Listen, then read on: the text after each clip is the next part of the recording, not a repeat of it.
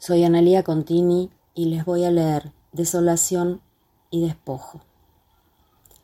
Las palabras, cuando se tornan lazos, se lanzan a la aventura de querer apresar el aire.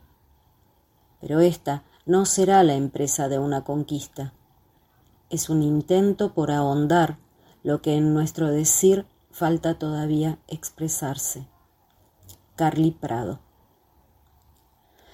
De la veintena que logró arriar, cinco fueron hacia el septentrión, otros cuatro al meridión, tan solo dos partieron al naciente y nueve hacia el poniente, para cubrir laderas escarpadas de piedras sueltas y derivar por senderos boscosos. Pisó fuerte con bota derecha, aunque no fuera diestro de parimiento, como para dejar huella indeleble Levantó tal polvareda que se blanqueó su inútil levita negra. Con bordado pañuelo de plumetí despejó los impertinentes. Deslizó la mano en el bolsillo, mas se contuvo por mirar la hora. Tomó la pitillera. No hizo caso a la impaciencia que lo rodeaba y se miró en la platería reluciente. Acomodó el bigote Encendió un cigarrito para lanzar una bocanada gris, fragante, y dibujar palabras en el aire. Hasta donde llegue la mirada, y los obligó a escarbar tierra para dejar marcas como estigmas.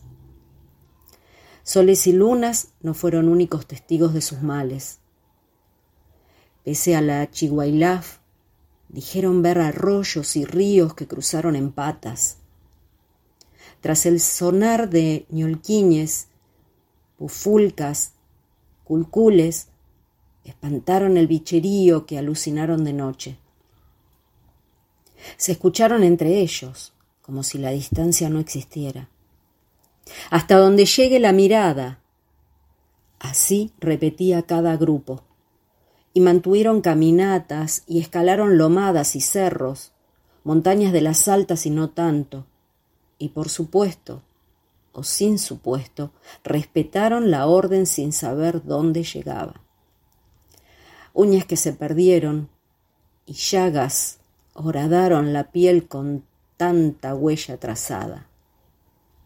Los que cruzaron la estepa de espinosas matas calderearon hambre a huevos de choique enyullados o a puro yao yao guardado en alforjas rotosas. Agua de beber no faltó nunca. Hasta el rocío de sobre las hojas lamieron. Mientras tanto, el impaciente caballero tantea mapas rústicos sobre la caoba del escritorio iluminado a lumbre.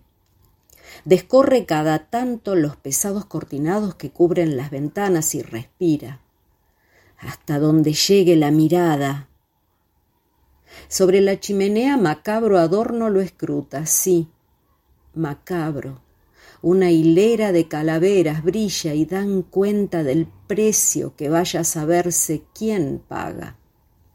Y él espera, mira y espera. Sueña con la cabalgadura de otoño recorriendo el territorio que pronto será suyo. A pisada suave, llega un niño de mirada triste, ojitos negros, chuzas por pelo le alcanza un mate recién cebado. Mi señor. Únicas palabras aprendidas y enseñadas. Sumisión y obediencia. En la cocina su madre y las otras se encorvan sobre el pasticho en la mesada y remueven humeante guiso que calientan las brasas a fuego vivo. No hay canto ni alegrías ni llantos entre ellas, solo dolor y tristeza. De sus hombres solo vieron las orejas y los testículos de algunos otros. Nadie les pega. Nadie les grita.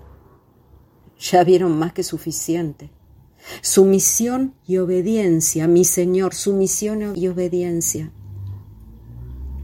Un día, el menos pensado, se avistan una decena de desechos que casi se arrastran por el camino.